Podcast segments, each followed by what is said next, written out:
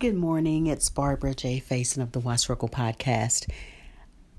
Something either is going on with Anchor or I'm doing something incorrectly. So I just wanted to let you know at the end of the episode for yesterday on friendship is the daily meditation for today, which is April the 30th. And that topic is It is safe for me to be physically fit, energetic, and strong it is fun for me to embrace the fullness of life. I'm not sure something's going on with when I go to post, it didn't give me an option to post it as a new episode. So I wanted to make you aware that if you keep listening, it will go to the next episode, and hopefully tomorrow I can get it where it will be its own episode.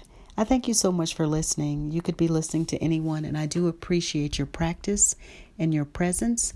And if you ever want to call in, please feel free to leave a message, and I'd be happy to listen and to post it on the podcast.